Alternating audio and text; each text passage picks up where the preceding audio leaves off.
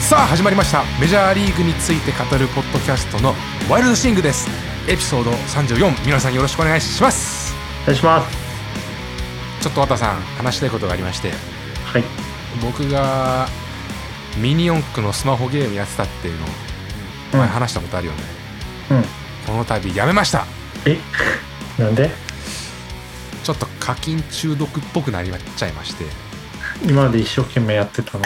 はい課金するじゃないですかうん自己嫌悪に陥るじゃないですかあそうなのでも課金すればするほどやめるとうんその課金した分が無駄になっちゃうんじゃないかっていう心理なんですよ参加コストってやつだそうそうそうそうそうそうそうそれだからいかにそこをもう無視してうんやめる決断をするかっていうところだったんですけれど見事に成功しましたなんとかマグナム買ったんじゃなかったのそうだから一晩で2万使ってやばいっすよ俺もいやほんとねほんともうあかんと思って それはあかんなでももったいない気も するなだからそれがサンクコストなんだよそのもったいないがマジですかということでたまにはこういうエピソードの始まり方もいかがでしょうか、はいエピソード34なんですけれどもですね今日はハイライトがいろいろあるんですけれどもメインテーマは何ですか、えー、田中マー君が違う違う違う違うメインテーマあメインテーマメインテーマはえっ、とアメリカの野球殿堂について、うんうんまあ、あの今週野球殿堂の投票結果の発表があってだっていうのもあってう今ん度そこについて紹介しようかな日本でいう迷宮会そうだねまあ立て付け立て付けというかなんか、うん、同じ似たようなところかなうんうんうんというメインテーマですので楽しみにしていてください、はいじゃあ早速ハイライトなんですけれどもまずさっき綿がちょっと話しちゃったところなんですけれど はいマー君ですねうん楽天に復帰しましたとそうですねうんまあヤンキースは今年ないだろうっていうのは俺たちもずっと話してたけどもねでも前回のエピソードでさ、うん日本はまだじゃないかって言ってたよねそうそうまだやっぱり貴重な先発ピッチャーだから、うん絶対オファーはあると思ったんだけどまあまだ今年のシーズンがどうなるかっていうのは決まってないし、まあ、本人としてもやっぱ日本でもう一度投げたいっていうのがあったようなので、まあ、いいタイミングだったのではないかと思います。何かインタビューというか情報収集はしましたかあさ今うん日午後にあれ、記者会見してたああそれ見たんそうそうそうどんな話してたのその日本でのプレーするうん気持ちっていうのとかあとオリンピック、うんうんうんまあ、メジャーリーグにいたらちょっと出れないけどプロ野球だったら出れるしそこでもう一度金メダル目指したいっていうのも言ってたしなるほどな俺気うんになったのがさ、メジャーリーグでは一応20億要求してるみたいな話あったじゃんうんそれが楽天と9億で契約したでしょそうだからお金以外のものが判断基準だったんじゃないメジャーでも9億円以上はあったよねきっとねうんあで20も億円いかなくても9億円以上はそうだね、なんか10 15億円でうんオファーとかあったみたいなんだけど、うんなんかどうもリリーフピッチャーあでのオファーっていうのもあったみたいで、あはいはいやっぱ先発にこだわりたいっていうのあったようですね。まあ僕らの番組なのでちょっとわがままな感じで話しちゃうんですけれども、うん、まあ、やっぱ結局自分が欲しい報酬かつ自分がやりたいスタイルでできるチームがなかったってことじゃないメジャーリーグで。うん。まあそうだね、多分そうだとぶっ思ちゃけそうだよね。う。最初はやっぱりヤンキースがいいって言ってたしね。はいはいはい。まあダルビッシュ投手なんかはもうパドレス決まって自宅でパドレスのウェア着て、練習してたね。うん、練習してる動画なんか曲げてて明暗って言ったら適切じゃないんだけれどもうんこう違う道が浮き彫りになったって感じだよね。そうだね。まあ、プロ野球も見てるんで、プロ野球の方の楽しみが増えるっていうのはすごいいいかなと。そうだね。うん。特にね、楽天なんてね、今年ピッチャー陣最強だよね。そう。涌井投手に岸投手に則本投手に。ソフトバンク打線を抑えられるか。そうだね。まあ、これが一番のニュースでしたかね、今週はそうだ。ね。ところが、まあ、他にもまあまあ熱いニュースがありまして。そう。で、今日入ってきたのが、ロッキーズのアレダノ選手がトレードでカージナルズに移籍しましたと。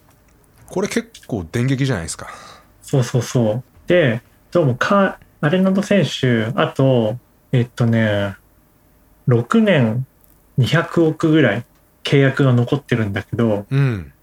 どうもカージナルスが、そのうち、あ、じゃあロッキーズ、元のチームが50億ぐらい負担するんじゃないかっていう。えーこれは、カブスのダルビッシュさんみたいあ、な状そうそう況、そう。チームが金なくてっていう。そうそう。うんうんで、ポイントが、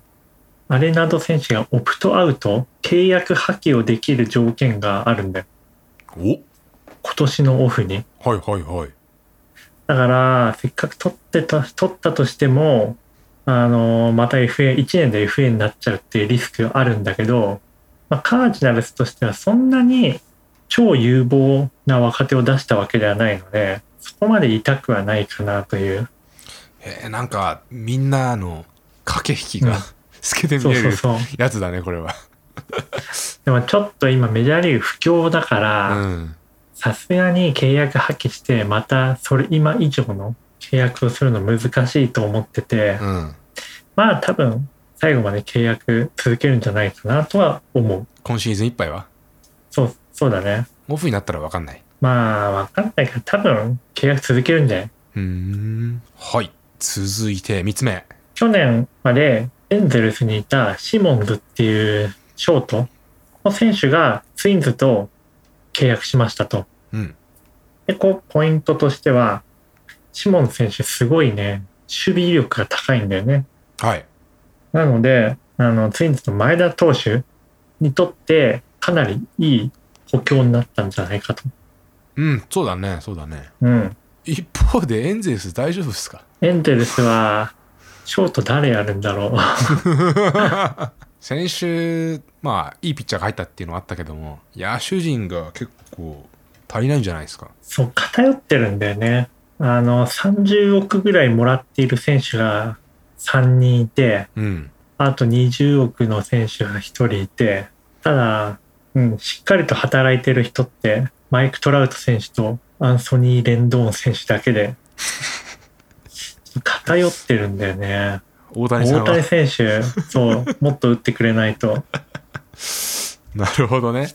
うん。うーん。ちょっとエンゼルスには。あ、でも、エンゼルスはエンゼルスで誰か得たんじゃないのこれで。いや、得てない。えクオリファイリング・オファーっていう、はい。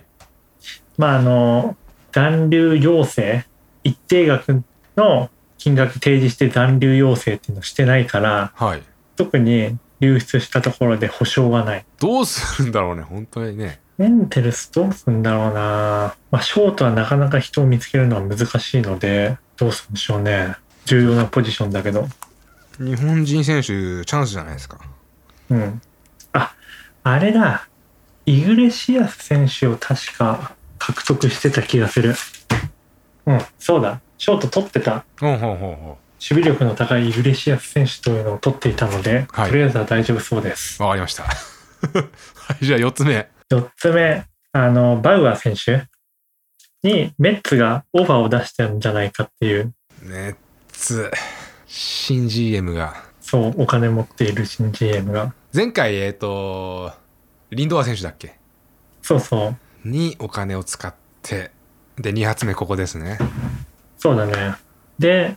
まあ、3、4年の結構短い年数だけど、まあ、1年あたりの単価は高く設定してうんオファーしたんじゃないかっていう噂です。うんオファー他は出してないの他のチームは多分ドジャースとかあとブルージェイズは出しているかもしれないなんかブルージェイズさ結構さ菅野選手にもオファー出してたとか、結構名前出るよねそうそうそう野手野手が、若手の野手が育ってきたっていうのと、あと、レッドソックスがちょっと今、チーム力落ちて、ヤンキースも、まあ、絶対的って感じではないですと。うんなので、勝負かけに来てる。でも取れてなくないあんまりああ、でも、先週あれ、スプリンガー選手ああーはいはい獲得した。ふむふむで、ピッチャーも、あの、新しくメッツから、マッツ選手っていう、左のピッチャー獲得して、結構駒はそら、揃ってきた。ああそうですかそじゃあバウアー選手はどうなるのかなメッツかなう。うん。まあ、なんか、決着が近づいているような気がします。そんなところですね。それでは筋肉ファクトリーのお時間ですはい。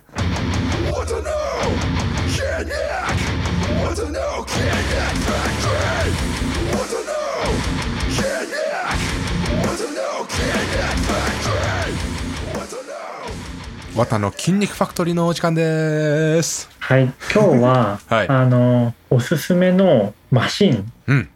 について紹介しようかなと。ちなみに前回のエピソードは超回復について話しましたけどうん。ワッタの超回復の仕方としては軽く刺激を与えますということで超回復の日にそう。 75種類のマシン使ったんですかまあ、まあ正確には全部使ったわけじゃないんだよ。うんあの今まで使ってたものっていうのがあってあーでもそうそれでもまだ使えていなかったマシンっていうのは50種類ぐらいあってうんうんうんそれをその超回復の時に一通り使ってみたとまあ軽めの重さかつ1セットでそうそうそうまあこれらのマシンはどういうふうに効くんだろうっていうのをちょっと確認するぐらいな感じねそうそうそうでやっぱやってみるとうん分かったことがあって、はいはいあの基本的にはビッグ3っていうベンチプレスデッドリフトスクワットのフリーウェイトがいいと思うんだようんだけど部位によってはマシンの音が効くっていうのが分かってそれを今回紹介しようかほいほいほいほいで一つ目がアブドミナルクランチっていう腹筋を鍛えるマシンいや今ねこのマシンの写真見てるんだけど、うんどこにどうやればいいのかわかんないわあの手を前に出してうん肘固定してうんそれで手で押す感じただまあ肘肘固定してるから腕の筋肉使えなくてはいへ腹筋に効きますとえこれが腹筋なんだそうそうそう。で、普通に腹筋やると、どうしても股関節とかうん足とか手の反動とか、あ股関節とか足とかに負荷かかってたり、手の反動とか使いやすいんだよ。はいだけど、これは本当腹筋だけに集中して効くので、うーんこれいいなって思ったっていうのが理由ですね。今動画見てますはい、うんはいはいよくあの、ね、寝た状態でやる腹筋の動作だよねそうそうそうそうそあう。れを座った状態でやるみたいな感じなんだよマシンそうそうそう。まあこれ結構重くしたらきつそうだな、ん、結構効くっうんていうのでおすすめですと。うんうんうんこれいいっす ねうん、で次がシーテッドローイングはいこれは広背筋を鍛えるマシンで座って前からケーブルであの重りを引くという動きですねはいはいで広背筋鍛えるのはこのラットプルダウンとかチンニング懸垂があるんだけどそれだと結構腕に負担がかかっちゃって腕でへばっちゃうんだよねうんうんうんだけど、これの場合は、あまり腕への負荷っていうのがなくて、直接、広背筋に効きやすいっていうのがあって、あのーおすすめしているマシンになります。なるほど前回俺が綿に相談したじゃんあのー、えーダンベルプレスですけどうん、やると、えー胸だけじゃなくて腕が痛くなっちゃいますとっうん、ていうのはフォームの関係もあって腕使いすぎてるんじゃないかと特にフリーエイトなんかはさそういう感じでちゃんとしたフォームでやんないと意図してるところ以外にも負荷がかかっちゃうじゃんだかそうそうそう。らマシンっていうのはそれを防ぎやすいのかなそうそうそう。実際使ってみると、本当に使いたいところだけに効いているっていうのが、多分そうやって設計されてると思う。うんうんうんいや、うん、綿がさ送ってくれたリンクなんだけどさうん。凄まじいねこれねこの人がいやこのマシーンだけについてうん凄まじい量じゃないですかまあ確かに。まあこのリンク番組の概要欄に貼っとくんで皆さんも見ていただければと思うんですけれどもこのシーテッドローイングの記事は凄まじいです一番長いかもしれないね、日本で。はいありがとうございますじゃあ3つ目ですね次がディップスマシン。ほいこれは上腕三頭筋、腕の後ろの筋肉を鍛えるマシンですと。なんか見た目は最初のあの腹筋のマシーンっぽいですけどこれはね、下に押す。手で。ちょっと動画見てみますねあーこれはベンチに後ろで置いて。そうそうそうそうそれでこう上下させるあ、そうそうそうそうそう。ってあるじゃんあれだよねそう。まあなんかあの、車のサイドバーを下ろ下ろすみたいな動きだね。よくそんな分かりやすい説明がすぐ思いつきますねで、まあ、そのベンチに手を置いて鍛えるとやっぱ負荷が足りないんだよね。うんうん、自重ですかでらあねとディップス用になんか2本の棒があってそこに宙に浮いて上下す手の動きだけで上下するみたいなのもあるんだけどうん、それはなかなかね可動域をね広く使えないんだよね難しいんだよ。っうんうんていうので三頭筋鍛えるのって結構難しくてはいだけど、このマシンを使えば、結構簡単に三頭筋に負荷をかけられるっていうのがあって、いいなと思いました。うん、これでね重り重くしたらねうん。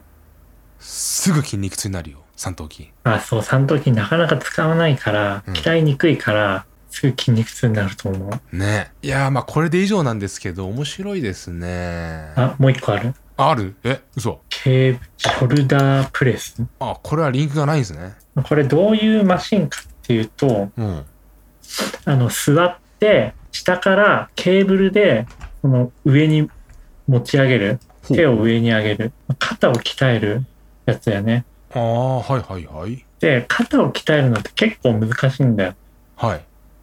で例えばバーベルのバーベルをその頭の後ろで上下させるとかだと結構怪我しやすいし体の横でダンベルをその上げる上げ下げすると、まあ、それ結構あの可動域が広く使えないっていうのもあって難しいんですよはいだけど、このケーブルを使ってショルダープレスすると、あの、可動域も確保できるし、怪我のリスクっていうのもないっていうので、これはかなりいいかなと思いました。これをやることによって俗に言うメロン肩ができるんですかイエ ス。なれると思います。という4種類。ケーブルショルダープレスはリンクないんですけれども、えー最初の3つはリンクがあるので載せますいやーアブドミナルクランチはマシンの金額が載ってるんだけども121万円だそうですはいね。高いね腹筋のためだけに買わないよね。そうそうそう腹筋だけのために120万は個人は出せないよね無理無理い。やでもジムでもさうん。いじゃあこれを72種類揃えるってなったらねすごいよねや、そこの投資はすごいと思う。そうですね。うん。ということで皆さんフリーウェイトと合わせてマシンも活用するとより効果的ではないでしょうか。はい。エピソード34メインテーマのお時間です。今日はですねメジャーリーグの野球殿堂についてお話しします。はい。まず野球殿堂とはんー何ぞや。あの、プロ野球の名球会みたいなうん。立ち位置で、選手だけじゃなくて、監督とかも、その野球界の発展に貢献した人を表彰するものですね。はいはい。で、まあ、選手でいうと、メジャーリーグで10年間プレーして、そして引退後、5年経った人が、この野球殿堂の、この投票の対象になりますと。はい。で投票する人誰かっていうと、まあ、大体400人ぐらいの米国野球記者協会に登録した、まあ、記者投票で決まりますとその中で75%あの投票があれば野球殿堂に選出されて、でただ5%以下だと、まあ、翌年以降のこの投票資格を喪失するっていうのがルールになっていますと。うん。で、歴史が結構古くて、1936年、第二次世界大戦の前だよね、はいはい。からありますと。で、初年度はベーブ・ルースとか、タイカップ選手、タイカップが、あの、1年目の殿堂入り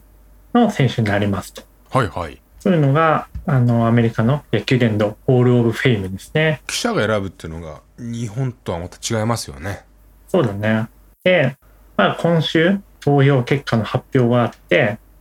まあ、毎年2人から3人ぐらい選ばれているんだけど、まあ、ちょっと今年は回答者がなかったんですと。うん。っていうのは75%以上投票された人がいなかったってことそうそうそうそうそう。一番高かったのが、カート・シリングはのい71.6%。うーん。で、今年、記者数が401人だったので、まあ、16人分足りなかったってことですね。該当者が出ないっていうのは今まであったのうん。2013年だっけな、まあ、7年ぐらい前に、うん。あの、最近ではあった。でもまあ少ないわけだ。うん。まあ、最近の、毎年、この話題になる、殿堂入りで話題になるのが、あの、バリー・ボンズとか、ロジャー・クレメンス、うんあとサミー・ソーサっていう、まあ、実績は十分、もうメジャーリーグ史に残るような実績を残しているんだけど、現役時代に薬物、ステロイドだよね、はいを使用した疑惑があって、あのー選出されるべきかどうかっていう議論が毎年起こってる。あれ、バーリー・ボンズ選手は、俺が渡にリンクを送った気がするんだけども、この資格がなくなるかもって話してなかったっけそう、資格は10年でなくなるから、あ、そうなんだ。そう、もう少しで10年経つんじゃないかな。まあ、ずっと5%以上の投票は得てても、そうそうそう。えー、やめてから15年経つと消えるわけだ。あ、そうそうそうそうそう。で、来年で、来年が最後のチャンスですと。ボンズはいはいはい。で、シリングの場合も、あと1年、チャンスはあるんだけど、はい。まあ、自ら、あの、候補から外してくれとうんうんうん。言っていて、ちょっとね、殿堂入りの委員会の人と今揉めている。やっぱルール、ルールと反するから。結構彼は、実績はすごいんだけど、うん。引退後に初出現差別的な出現が多くてはい。でちょっと世間から嫌われているんでねはいはい。でまあ記者からもちょっと嫌われていて、まあ、彼らはちゃんと自分の能力を評価しないとなので多分来年も当選しないし、まあ、それだったら外してくれというのがシリングの言い分ですねそれでもさ、72%弱いってるのはすごいよね。そうそうそうまあだんだんね上がってはきているんだよねうん。だから、この、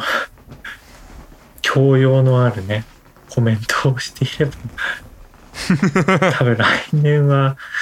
殿堂入り当選するんじゃないかと思うけど、ちょっとここで反発してしまったがために。そうそうそう。まあ、特に最近はその差別的な発言っていうのは敏感だしね、そうっすね。っていうのもあって、引退後も、そのロールモデルとなるようなうん。人じゃないと、あの、殿堂には入れないってことですね。人格が問われますと。そうそうそう。はいはい。人格以外はどこが評価されるんですかなんか実績だよね。はい。あの、わかりやすい例で言うと、うん。あの、野手で言うと、3000本、3000安打打ったら、あの、電動っていうのはずっと言われてた。うん。ただ、最近あの、トレンドがあって、はいはい。守備とか走塁力も含めた総合力が評価されるようになってきたんだよね。ああ、打撃だけじゃなくて。そうそうそう、はいはい今まではそのやっぱ打撃三冠打点ホームランヒット打率みたいなうん分かりやすい数字でやっぱ評価されて、ピッチャーとしてはあのー勝利数とかだったんだけどその総合力はっていう指標なんだけどあのーまあ定量的に総合的な能力っていうのを測れるようになってあのー改めて再評価されるような選手が出てきましたと。まあ、それが、まあ、なかなか聞いたことないかもしれないんですけど、ティム・レインズ選手とか、ラリー・ウォーカー選手とか、まあ、もちろん殿堂にふさわしいような大成績は残しているんだけど、まあ、特別すごいってほどでもないんですね。ただ、この総合力ね、あの評価されて殿堂になった選手ですね。はいはいはいはい。であと最近で言うと、ロイ・ハラデイ選手。彼は、まあ、200勝はしているんだけど、野球殿堂の中では200勝ってそんな多多いわけじゃなくて、うんむ。しろ少ないんだよ。はい。ただ、まあ、最近は勝利数稼ぐっていうのは難しいし、あの、関東が少ないんでね。はいはい。なので、勝利数以外のパフォーマンスっていうのも評価されて、まあ、このロイ・ハラデー選手は選出されたっていう形ですね。この「わ」っていう総合力はさ、うん野手の場合は守備力や走塁力ってことだけども、うんピッチャーの場合どうなんですかその勝利数以外のところは。ピッチャーの場合は、三振とか、その、あと非ホームラン数とか、はい。この守備力に左右されないようなふんふんふんへ能力、えでどれだけチームに貢献したかっていうのが算出されますね。なるほどなるほど。で過去にその400人いる中で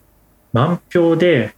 当選したって人が一人だけいるんですよね。誰ですかそれがヤンキースのマリアーノ・リベラ選手っていうおお。これが初めて満票で殿堂入りしたと。一昨年のことですね。そんなことあるんだ。そうそう記そ者う。全員がこの人って。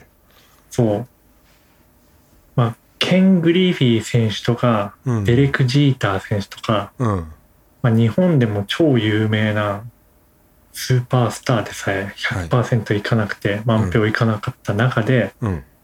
このマリアーノ・リベラ選手、まあ、ヤンキースの抑えピッチャーだよねはい。が100%でなぜ100%だったんですかまあ一つはほんとケチのつけようのない成績だよねはい。リリーフピッチャーでセーブ数1位だしでそれがヤンキースっていうチーム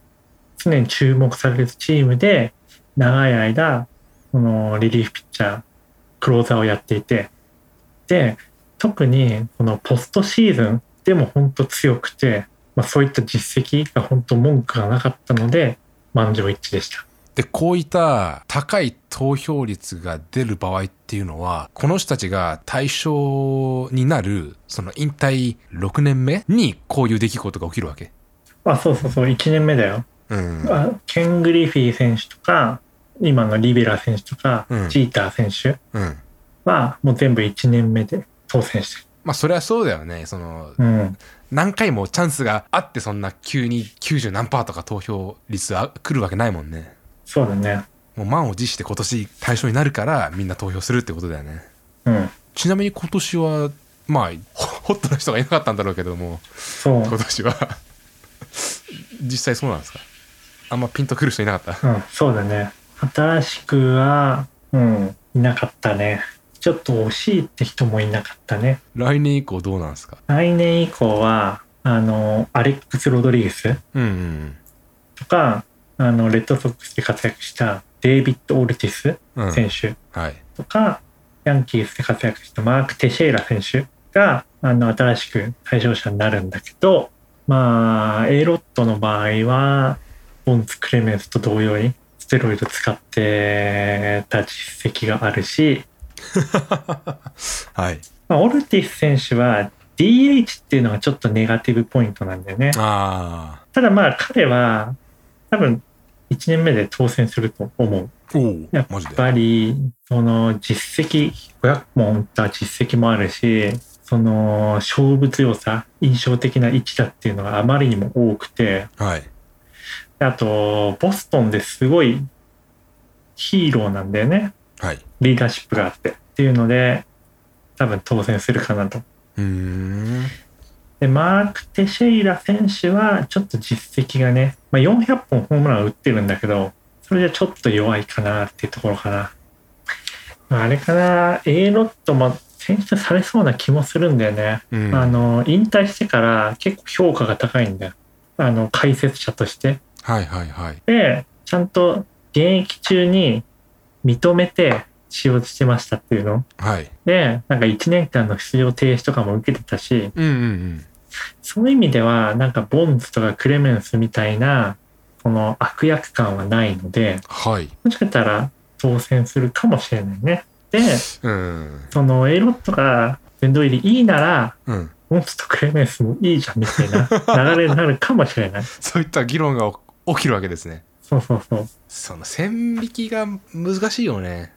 そうそうそう。だって、まあボンとかクレメンスの時っていうのうはん別にステロイドが禁止されてたわけじゃないんだよね。はいはい。だからそれ、それより前の選手っていうのは使ってたかどうかなんてわかんないし、うんうんうん。だからほんと線べ線引き、まあ、難しいっていうのはある。なんか日本的な空気感な感じで、うん。がありますね、これはね。そうだね。で、まあ、我々日本人として非常に楽しみなのが2025年。そう。一郎選手が、はい。まあ選手じゃないか。一郎さんがはい満を持して。いや、これ、これいくっしょ。これはもうね、間違いない と思う。まああのね、数字的にはちょっと弱いところではあるんだよ。えやっぱ、強打力がなくて、イチロー選手。えだかうん、まあ、はいはいはい。らさっき言った、わーっていう総合力うん。は、そんなね、ずば抜けてたわけじゃないんだよね。うっそ、走塁とか守備とか入れても、それやっぱ、長打力がないから。ちょっと長打力に傾いてませんかはう。ん、でもまあ、長打力はね、攻撃力で結構大きいからね。えー、まあ、点が入りますからね。うん。ただ、うん、そう。だから、その、ジーター選手とか、うん。うグんリフィーみたいに90何パーセントってわけじゃないと思うけど、うんうん。まあ、インパ、まあ、3000も打ったし、はい。やっぱニュー、メジャーデビューした、してからの安定した数字と、うん。球界に与えたインパクトだよね。新しい野球スタイルだったわけじゃん。そうそうメジそャーリーう。グにおいては少なくとも。うん、で、やっぱ10年連続でオールスター出てたっていう、うんうんうん。ファンの支持を受けてたわけだから、はい。だからまあ、1年目から、あの、殿堂入りは、そこはまあ、日本人だからっていうのも抜きに、多分、確率は高いかなと。ちなみに、日本人では初めてになるわそうそうそう。前にけ。う、ん。この、野茂とか松う井んうんはいはいはがもちろん対象にはなっていたんだけど、い。うん。残念ながら1年目で5%以下で、マジか。資格喪失して。まあ、メジャーで100勝ちょっとじゃ弱いよね。あ、そうなんだ。そう。 2025年か。今2021年なんで、僕らあと4年、うこんの番組を続けないといけないですね。そうっすね。はい。この、一郎、一郎さん殿堂入りっていうエピソードをやりたいので、あとはいあと4年頑張りましょう。ぜひ。以上でよろしいですかはい。エピソード34メジャーリーグの野球殿堂についてお話ししました個人的には2025年のイチローさんの殿堂入りっていうそこでもう頭がいっぱいなんですけれどそうだね。楽しみだね。今回ですね綿があれ今週2記事3記事アップしたよねうん。精力的に執筆活動を行ってますけどもどうしたんですまあ、特に理由はないか ネタがあった気が向いた何何書いたんですか OPS を上げる方法うんうんうんデータ分析の本ああはいとあ